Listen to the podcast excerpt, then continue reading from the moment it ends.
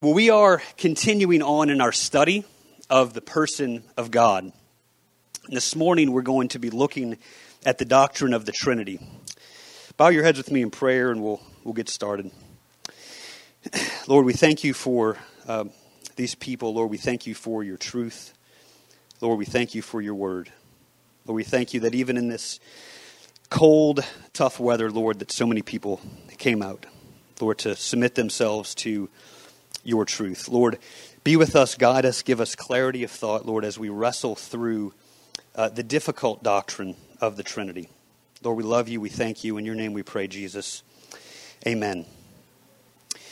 Let me give us some background on the Trinity. As we move through, I'm going to define the Trinity in a way that I, I hope will be helpful. And then we're going to, this morning, kind of survey the biblical data for support for the Trinity or to see if there is support for the Trinity. So, the first question is the last few months we've been looking at the attributes of God. Well, how does the Trinity relate to the attributes of God? Is the Trinity an attribute of God? It's, it's not an attribute of God. So then, how does the Trinity relate? I asked a, a coworker of mine uh, in the last few weeks, just coming to my office, and he asked me if I'd be uh, doing any more teachings. I said, "Yeah, we're going to be talking on the Trinity in a few weeks." And I said, Well, let me, let me ask you a question. He's not a believer, but he, he grew up in the church. I said, What do you think of when you think of the Trinity? What comes to your mind when you think of God and the Trinity? He said, Honestly, I, I don't ever think about the Trinity at all. He said, When I think about God, I think about the Father. I mean, everybody knows the Father's God, right? And I said, Well, what do you do with the Son and the Spirit? He goes, Honestly, I, I don't think about them at all. God is the Father, and everyone knows that. And it just hit me. I think that's the way so many of us view God. God is the Father. And then, yeah, we know the Son and the Spirit are God, but I don't know, something's just different about him. God, the Father is God, right? Well, understanding the reality of the Trinity allows us to think rightly about the attributes of God. The biblical teaching on the Trinity shows us that all of the attributes of God are true of all three persons of the Trinity. And so, attributes like God's omnipotence and his omniscience, his independence, this isn't something that's just true of the Father, but is also true of the Son and of the Spirit. All of them equally belong to all three members of the Trinity. Now, why this is important is because understanding the Trinity is vital to so many key aspects of our, our faith. And a question that we could think about is the Trinity just a, a topic for uh, theologians to think about? Maybe theologians to ponder? Yeah, we, we get that, but we don't need to really spend a whole lot of time thinking about the Trinity. Or do we see this as a vital topic that's foundational to what we believe as believers? Grudem gives us this, this helpful comment. He says, The doctrine of the Trinity is one of the most important doctrines of the Christian faith. To study the Bible's teachings on the Trinity gives us great insight into the question that is the center of all of our seeking after God. What is God like in himself? So the Trinity answers the question who is God in his being? What is God's nature like? And we'll see a little bit today, and I'll look at this a little bit more next week, that some of the attributes of God actually find themselves grounded in the Trinity itself. That if God were not a triune being, some of the attributes of God that we're aware of could not possibly exist. Well, what then is the Trinity? On your handout, we've got a definition here that there is one God who eternally exists as three distinct persons. Father, Son, and Holy Spirit, and each person is fully God. We'll read that one more time. There is one God who eternally exists as three distinct persons Father, Son, and Holy Spirit, and each person is fully God. Another helpful way to describe this might be to say that God is one being and three persons. Or, I just heard this recently God is one what and three whos. The reason why I like that is because a critique of the Trinity is that what it's illogical. It doesn't make sense. One plus one plus one equals one. That's that's typically what I've heard. But we believe that there are three persons called God, but only one God. When we frame it this way, that God is one being, yet three persons, it bypasses those logical attacks. Some will also immediately object, but the word Trinity is not even in the Bible. How are you going to believe a doctrine that's not, that's not even biblical? We can say a few things about this. Many of the doctrines we believe by name are not in the Bible. The incarnation by name is not in the Bible. Original sin is not in the Bible. Is that a problem? Not at all. These are simply words that describe things that the Bible teaches and summarizes on. So it is the same way with the Trinity. So this gets us to our main content today. What are these teachings outlined in the Scripture? What are these teachings on the Trinity found in the Scripture? Well, we've got three. Number one, different persons are called God in the Bible. Different, distinct persons are called God in the Bible. Number two, each person is fully, and I would even add equally and necessarily God. Each person is fully and equally God. And number three, there is one God. Do those three make sense? Yep, so different persons are called God. Each person is fully God, and there is one God. Let's, let's just work through uh, each of these. Different persons are referred to as God. Now, I was surprised to hear this for the first time, but it's interesting that the doctrine of the Trinity isn't, doesn't actually start in the New Testament, but the seedbed of the Trinity is actually found in the Old Testament. And so we're going to go back to the very beginning, just do a high level survey of some Old Testament passages that give us a really good foundation for God being multiple persons. Right out of the gate in the book of Genesis, in Genesis 126, we read, Then God said, Let us make man in our image, after our likeness. Well, who, who is God referring to here? Let us make man in our image, after our likeness. There have been a whole host of uh, suggestions for people to say, no, that, that's absolutely not referring to God being multiple persons. Uh, that, that's the sort of royal, majestic we. Like we, we summon you to the court of the king. I'll even I'll give my friend a call and say, "Hey, man, what are we getting into?" And I'm not I'm not talking about me and him. I'm just asking him, "What are we getting into?" Is that what's going on here? Is this a royal or majestic we? The problem is is that the royal or majestic we didn't come into uh, practice until almost 2,000 years after the book of Genesis. So it, it can't be this royal we. Another suggestion is that God is referring to the angels when he says, Let us make man in our own image, he's looking at the host of angels next to him and saying that to them. Are we convinced by this suggestion? I'm not either. What's the problem with that? Are we made in the image of the angels? Whose image are we made in? We're made in the image of God alone. And in fact, Paul tells us that one day we will sit over the angels and actually judge them. So it's only in God's image that we're made. And so when God says, let us make man in our image, there's only one option that's left for me that there is a plurality of persons within the Godhead. We see this in Genesis 3:22. Uh, continuing, then the Lord God said, Behold, the man has become like one of us in knowing good and evil. The same thing here. Look then at, at, Isaiah 6, verse 8. We see a little bit uh, different insight into the plurality of persons. Isaiah says, I heard the voice of the Lord saying, Whom shall I send? And who will go for us? So you have one passage where both the uh, singular first person pronoun is used and the plural first person pronoun is used. You with me? Peter said, I need to make sure I use as many grammatical terms as possible when he's gone. So, in the same verse, whom shall I send? And who will go for us? Showing the plurality of persons that God is both one, yet he is plural. We'll look at one more. This is even more explicit uh, evidence for God being multiple persons in Psalm 45, 6 to 7. The psalmist writes, Your throne, O God, is forever and ever. The scepter of your kingdom is a scepter of uprightness. You have loved righteousness and hated wickedness. Therefore, God, your God, has anointed you with the oil of gladness beyond your companions.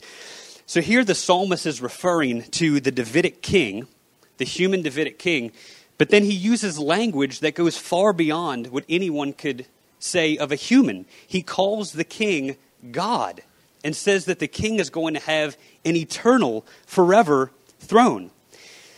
And then, oddly, still speaking to this person called God, he says that God, your God, has anointed you with oil of gladness. So we have two persons in one verse, both called Elohim, both referred to as God. And then through the progress of revelation in the New Testament, the author of Hebrews actually tells us that this first God, this eternal king, is actually Christ himself, that would reign as the Davidic king forever. Many, many other passages uh, like this.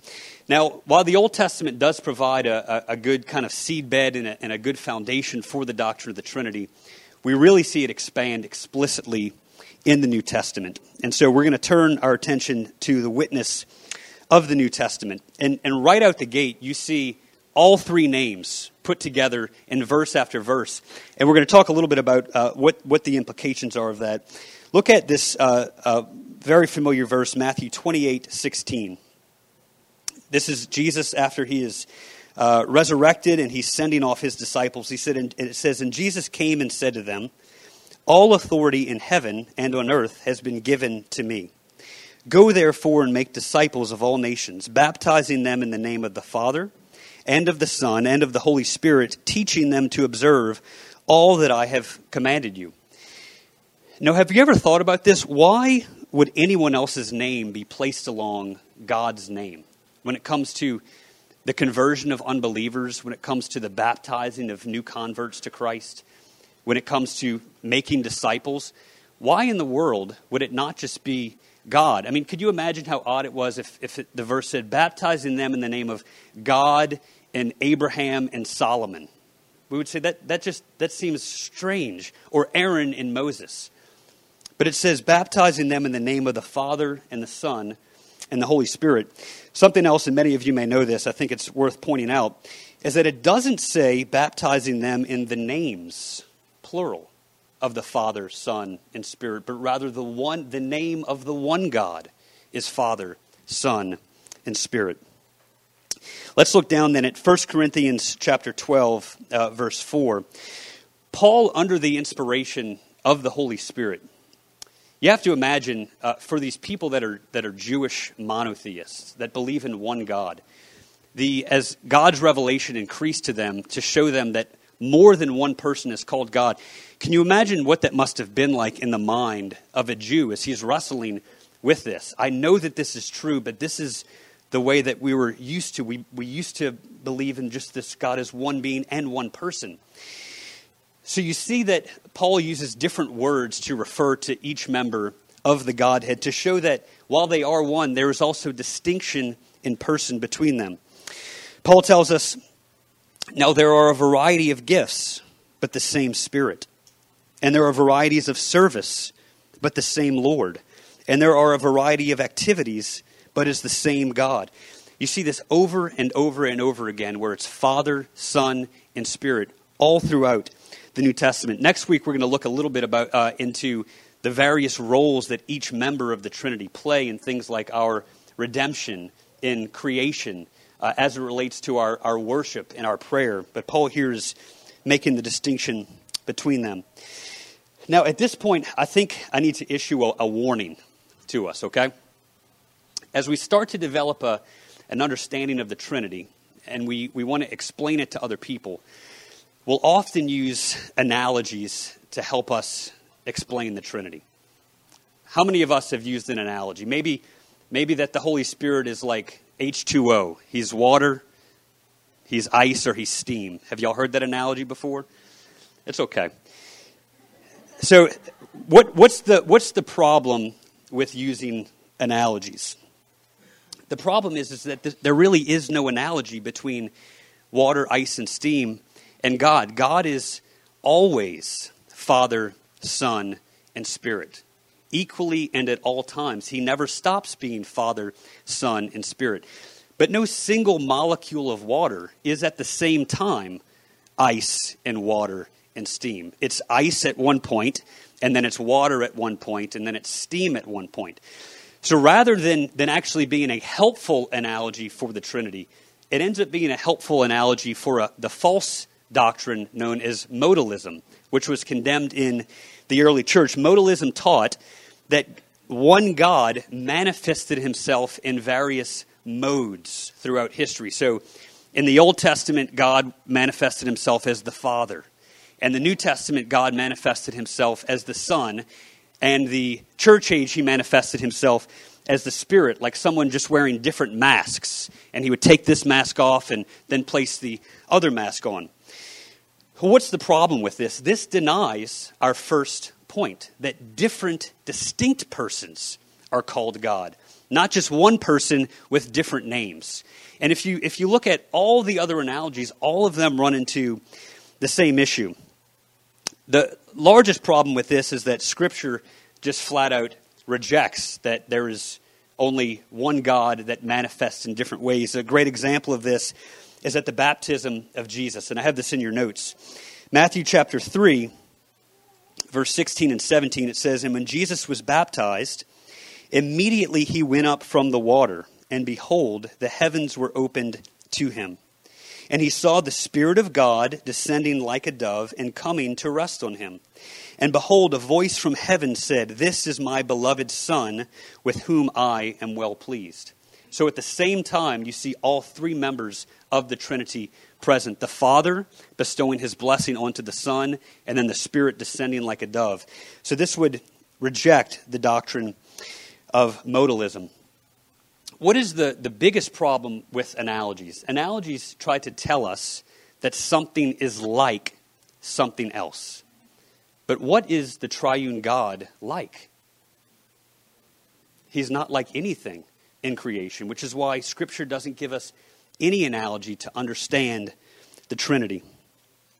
Okay, so we've seen some good examples, uh, both in the Old Testament and in the New Testament, and there's obviously a ton more. One of the challenges of putting this together is where do you start and, and where do you pick from out of the, the, the overwhelming amount of evidence showing that God is more than one person.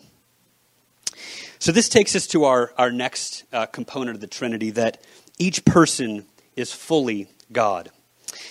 Now, I want to tell you a story uh, about someone that's probably uh, the best evangelist that I've ever met.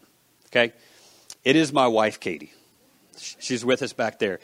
Let, let me give you a, a, contrast to show the way I evangelize so that I can highlight the way that she evangelizes. So, this is the way I evangelize I will study for months on a topic that no one cares about and, and pray that God will send someone into my office. It could be on a Tuesday, that would be fine, Tuesday afternoon. Someone say, Matt, you know, I've been thinking about this. Could you give me a rundown of all the Christological heresies in the, in the first 200 years of church history? And I would be ready to go. That, to my surprise, honestly, has never happened. But the way that my wife evangelizes is she asks questions. Okay, she asks very uh, subtle questions, but it draws people in. So, one of the questions she could ask people is where do you go to church? She asks people this all the time. We were invited to a, a, Pelican Suite a few weeks ago. We didn't know anyone there. Within a few minutes, she's talking to a group of the ladies, asking them where they go to church. I mean, it would probably take me five years before I would ask somebody where they go to church. And, and it was great. The girl tells her that, well, actually, we, we moved here from Kentucky. My dad was a pastor. He just recently passed away. And so she got to a really deep level conversation with this girl that she just met. She had a, a Muslim customer and she asked these sort of like naive questions like oh what do what do muslims believe i'm not i'm not really sure and then it gets them talking and they then ask her questions about her faith the best question that my wife asks people and this is typically uh, asked of people who are a little uh, distant or skeptical of christianity she said what do you do with jesus what, what do you make of jesus we've got to do something with him we can't simply dismiss him. Now, why is this such a good question? Is this not the, the central question of the New Testament?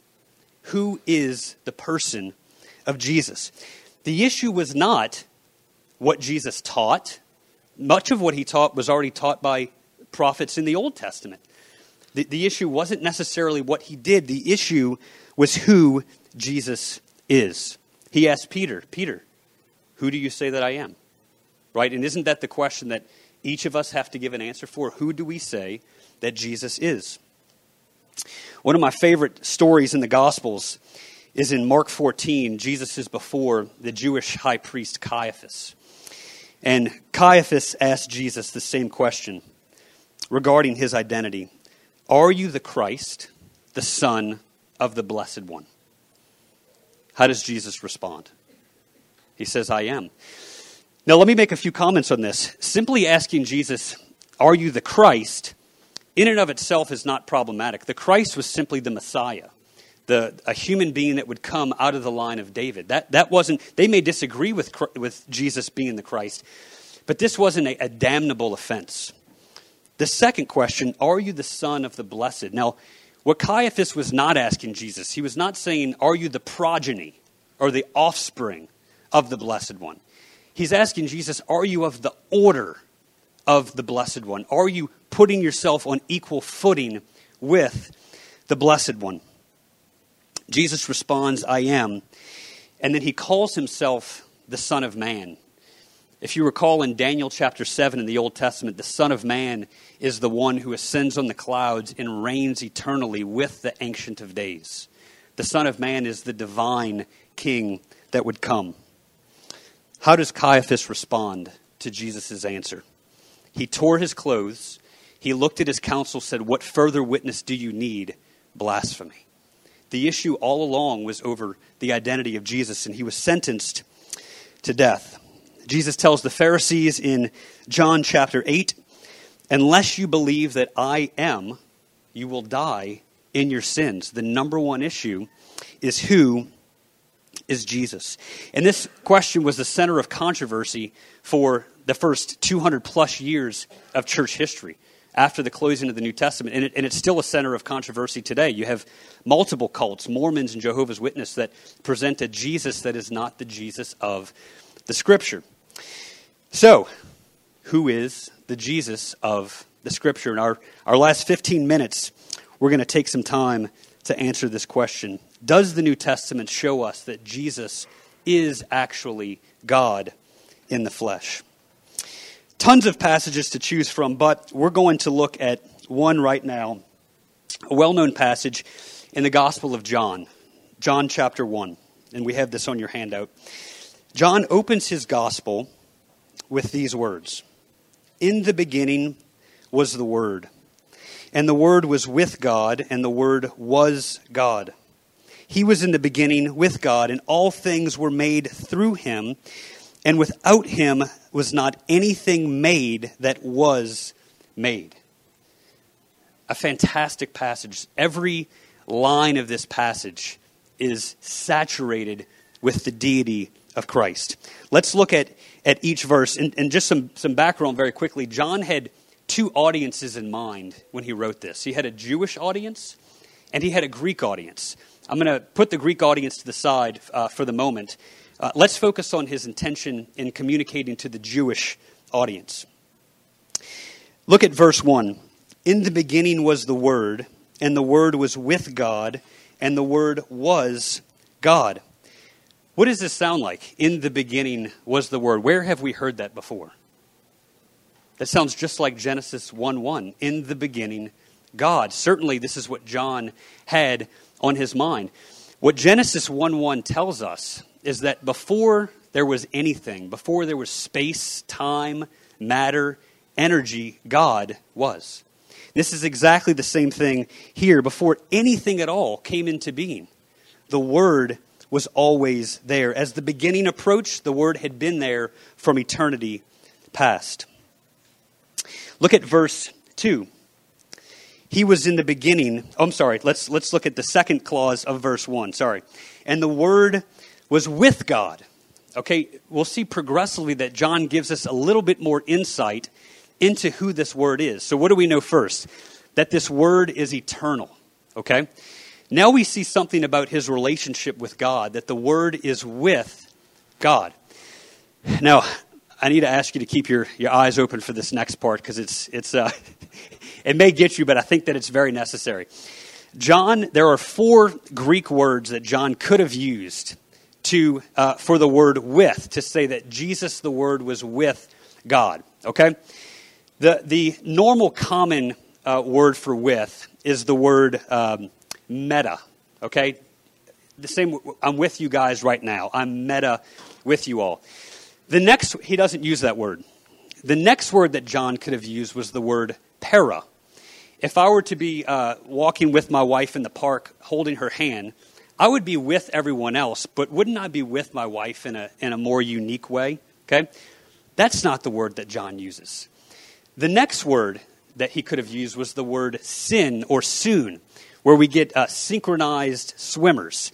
You know, the swimmers that are all their motion is together, and so they're not only with each other, they're not only connected to each other, but they're with each other in purpose as well. Also, not the word that John uses.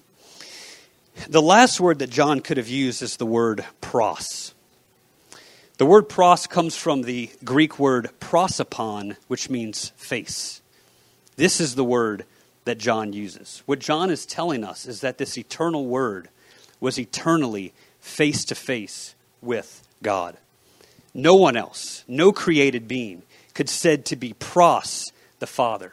Yet this is exactly what John tells us of the Son. The eternal word was in the highest intimate relationship with God himself. So we see in the second clause the distinction between, right? There are two persons, the distinction between the Word and the distinction between God. But then John simply cannot help himself in this last clause. He says, In the beginning was the Word, and the Word was with God, and the Word was God. They are one in essence, the Word with the Father. Just an incredible, an incredible opening passage to John's Gospel. Verse 2 tells us that he was in the beginning with God, and this is simply re emphasizing that the Word had always been there with God the Father eternally. Verse 3 All things were made through him, and without him not anything was not anything made that was made. Now you see you have this little kind of diagram on your on your notes. Let me let me explain that a little bit. So Saturday morning, knock on the door. Who's at the door? Jehovah's Witnesses. Do we enjoy talking to them? They're okay. So we know that they're going to twist the scripture, and it's like, do I even feel like getting into all that? And it's just going to be an exhausting exercise. And we know that they're going to come to John 1 1 and say that the word was a God. And a way out of that is to ask them, because they'll say in the Greek, it says the word was a God, and you could ask them, do you speak Greek? they'll typically say no. You say, well, neither do I. So let's let's move that along and talk about something else. You can see as we looked at John one one, we're not relying on that last phrase and the word was God or a God to show the divine nature of the word. He eternally existed and he's in the highest intimate relationship with the Father. But verse 3 provides an opportunity uh, to do something fun. And, and every time I've done this with a Jehovah's Witness, they don't have an answer for this. They tell me they will come back, and they lie to me. They do not come back. So what, what do we have here? This is, this is what I like to call a back of the napkin sketch. I don't know why it's called that because writing on a napkin is actually quite, quite challenging. Maybe pull out a piece of paper. So all things were made through him, and without him not, was not anything made that was made. So our diagram, we can draw a box. At the top of the diagram, we have everything that exists. This is all of reality, okay? Then underneath it, we've got two categories. We have everything that was made, and we have everything that was not made things that were made and things that were not made. You ask them, where everything that was made, the creation, dogs, mountains, where does that go? And they'll say, well, that, that goes in the, in the left box, everything, things that were made. Okay, we're good so far where does Jesus go? And they, they really struggle to answer this because they don't want to put him into the box where it says things were not made because Jehovah's Witnesses think that Jesus was a creation, was Jehovah's first creation. But then they know that it says that the Word made everything, that not anything that came into being was done apart from the Word. So now they're in this logical challenge that, okay, if Jesus made everything and Jesus was made, that means he would have had to exist before he existed to then bring himself into existence. And then what, what are we talking about? This is, this is nonsense at this point. The only logical category that Jesus can be placed into is right alongside God in the things that were not made. And we're not trying to, we're not trying to get our, our, uh, our opponents or the people we're, we're witnessing to in a, in a logical trap. We're just trying to show them what the scripture clearly teaches. And in their version of the Bible, their verse reads exactly like ours reads. And so we can clearly show them all things were made through this eternal word in divine fellowship with the Father, and nothing was made apart from him. Jesus cannot be a created being, but must himself be God eternal. At the, uh, I don't have this in your notes, but if you, if you have your Bible, we can turn to uh, John chapter 1, and I'll, I'll close us here. John chapter 1. In John 1 1 to 118 is what's called the prologue to the Gospel of John. It's John's introduction to his Gospel.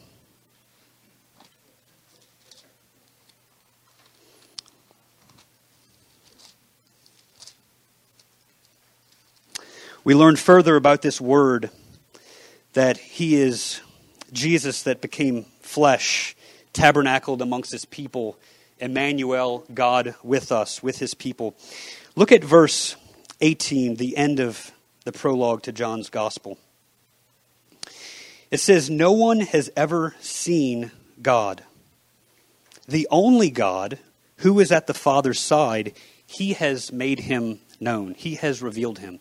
So, here, referring to the eternal Word, no one has ever seen God, a reference to the Father. But the Word, who is the only God at the Father's side, also called God, his purpose is to come and reveal the Father to us. This is incredible. This is why uh, Colossians tells us that he is the image of the invisible God. Jesus tells his disciples in John 14, if you have seen me, you've seen what? You've seen the Father. Jesus is the revelation of God to the world. I'm going to end right there. Uh, next week, we're going to look at uh, the person of the Holy Spirit. Is the Holy Spirit also God, or is he just some force that exists out there? This morning, we looked at uh, distinct persons are called God, and so far we've got that at least Jesus himself is God eternal. Thank you guys so much.